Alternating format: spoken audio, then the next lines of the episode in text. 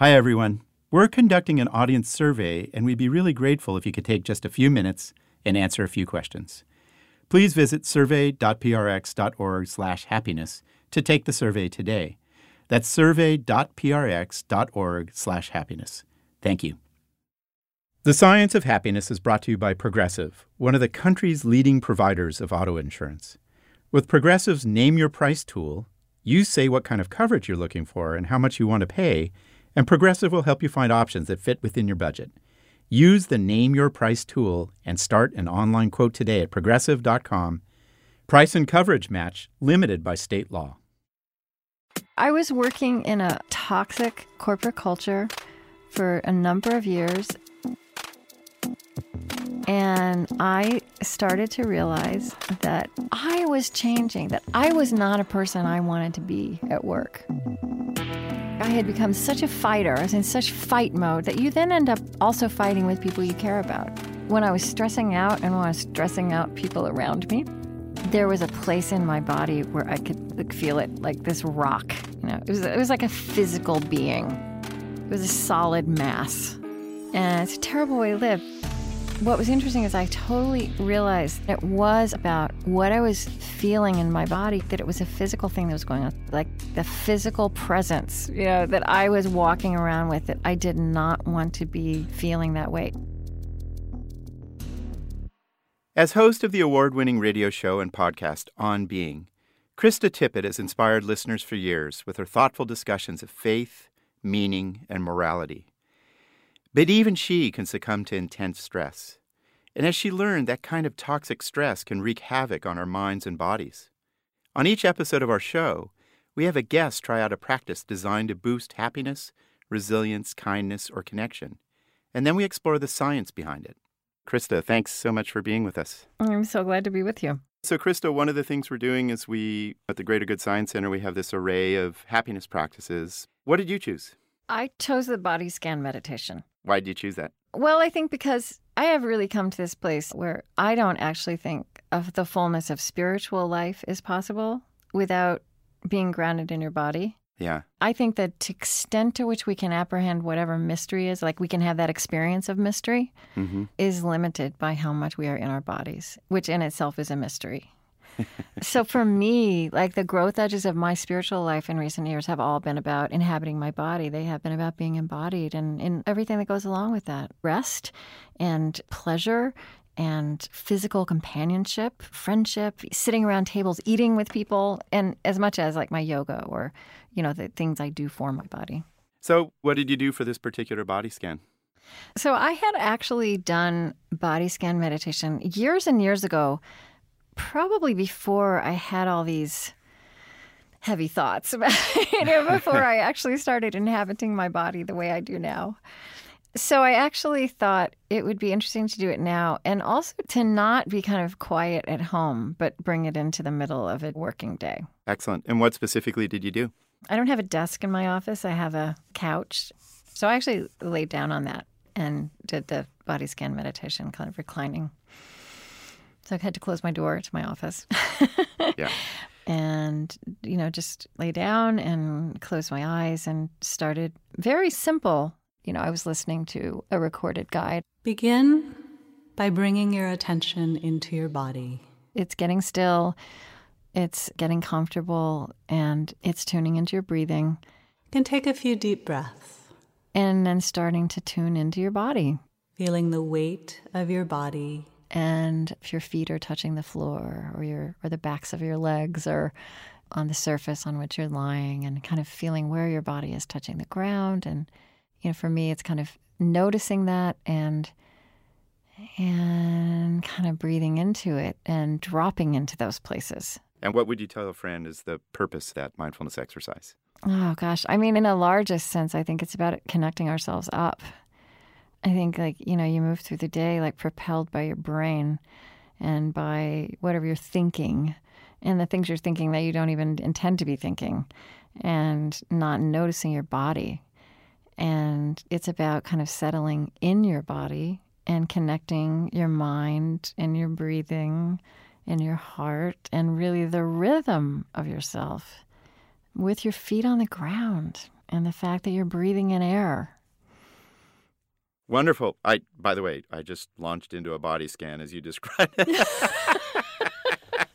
like, man, my feet feel better than they felt in a long uh, time. Oh. You know, one of the things I think is really important to bear in mind about these mindfulness exercises is, you know, you can insert them really quickly into really busy days Yeah. like you're probably experiencing right now. So if you were to kind of tell a friend who seems a little overwhelmed just to do what you just did, what would you tell them to do as a practice?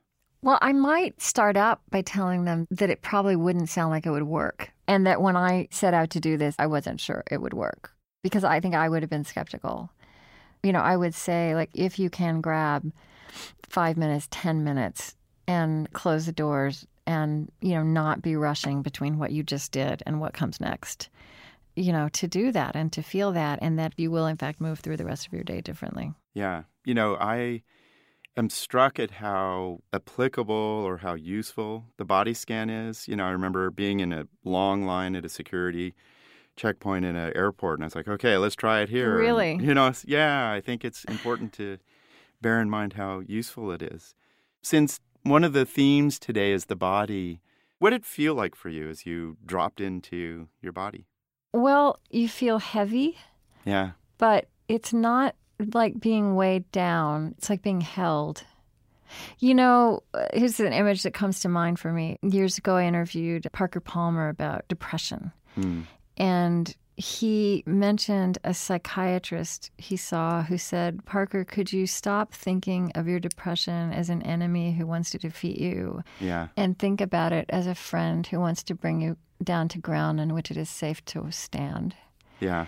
And there's a little bit of that feeling with the body scan of like I am sinking I am now I am I am resting on the earth, right? Like where I always needed to be anyway, rather than floating above flitting above it.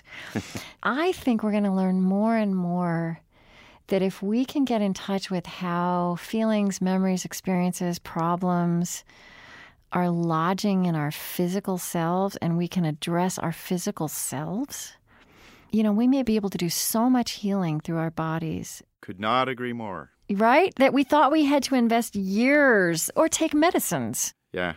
Coming out of the mindful exercise that you did, were there other kind of subjective dimensions that shifted or that you saw in your life that sort of were lasting effects of this practice? So, what to me is magic about these practices, and this is certainly true of the body scan, is that it honestly is a form of instant gratification, which is, you know, all the things we think we do to get happy. Wait, I thought it was spiritual transcendence. I know, and it's actually you get to have it all because because the thing is, even if you're not doing it right, it is instant. There is this transformative thing, and what I mean is, and you know what I'm saying, is like it stays with you, even if it didn't feel like a particularly successful.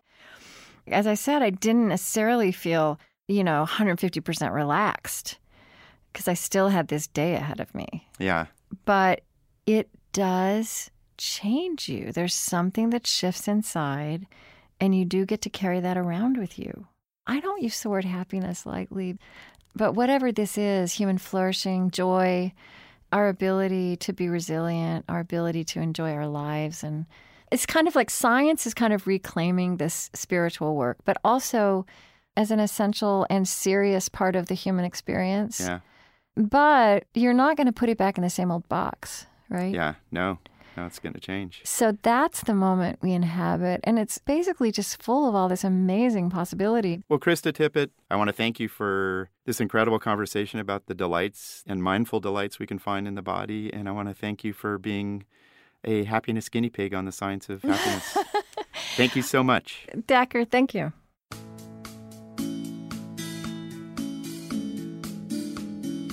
If you want to try body scan meditation and other practices like it, you'll find simple instructions on our website, Greater Good in Action. That's ggia.berkeley.edu. Hiring the right team for your business can be a long and arduous process. With Indeed, there are no long term contracts. You can pause your account at any time, and you only pay for what you need. Indeed.com is the hiring site that helps you find quality candidates with Indeed Instant Match. Indeed searches through the millions of resumes in their database to help show you great candidates instantly. Want your quality shortlist fast? You need Indeed. Right now, our listeners get a free $75 credit to upgrade your job post at Indeed.com slash happiness. This is Indeed's best offer available anywhere. Get a free $75 credit at Indeed.com slash happiness. Indeed.com/happiness. Offer valid through March 31st. Terms and conditions apply. We know from science that giving to others, especially those in need, can make us happier as a community. Unbound is an international nonprofit that partners with families living in extreme poverty, empowering them to become self sufficient and fulfill their desired potential.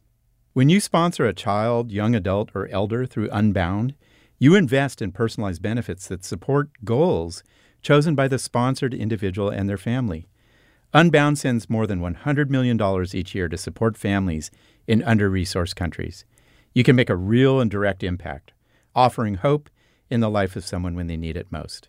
Partner with a new friend today at unbound.org/happiness.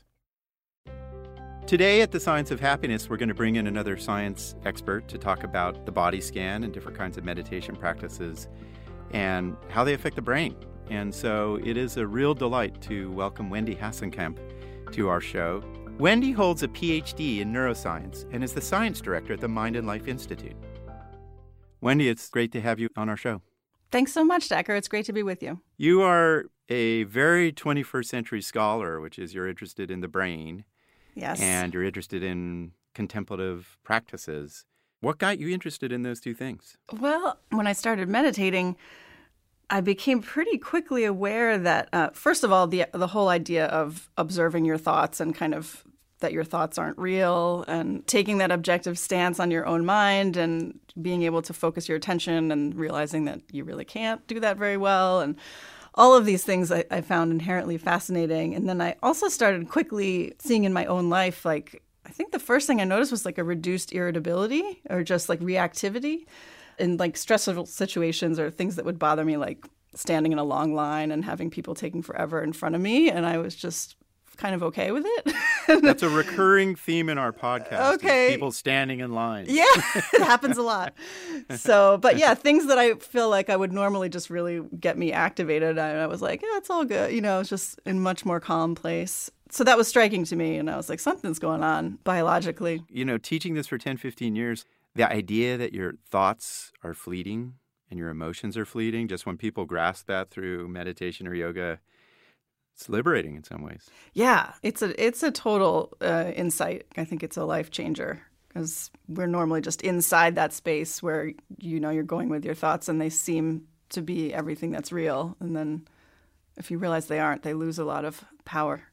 Can you talk us through the body scan meditation and what it is you do? The body scan is a very systematic movement of attention through the body, focusing your attention in different places just moving systematically. So, for example, you might start with your left big toe and just really place your attention on the sensations there in your toe and the experience that's coming in through that. And not to move the toe, but just to really feel it. And then you might move out to the little toe of the left foot, and maybe you can feel each toe in between. And you spend some time with that, and then you move maybe to the back of the foot and up the leg, and progressively then you proceed through the whole body. It's a, a quite fine grained movement, basically just training of attention to both remain on a spot and also to move it around as you would like. Wow. I have yeah. to say, I've never given so much attention to my left foot. Yes, it's amazing what's going on there. Yeah, there's a yeah, lot. just lots of mind down there in the big yep. toe. there's a lot of information coming in. It helps to both train attention and it, it, seems to people report at least that it, you know it can be very relaxing and calming but it, it, really is about attention shifting how do you think about how the body scan meditation in particular how does it work? What happens in your brain? What happens in your body? The theory that I think is most interesting and I love comes from Catherine Kerr. She was a researcher at, at Brown University in Harvard, and she unfortunately passed away a couple of years ago. But she was working on EEG, which is different frequency of oscillations of electrical waves in the brain. And she was focusing on what's called the alpha wave. Basically, we're all faced with way too much sensory information that we're taking in all the time in our environment. As you said, Dacher, like you're now realizing that there's a lot of information coming in through your toe that you're not usually paying attention to.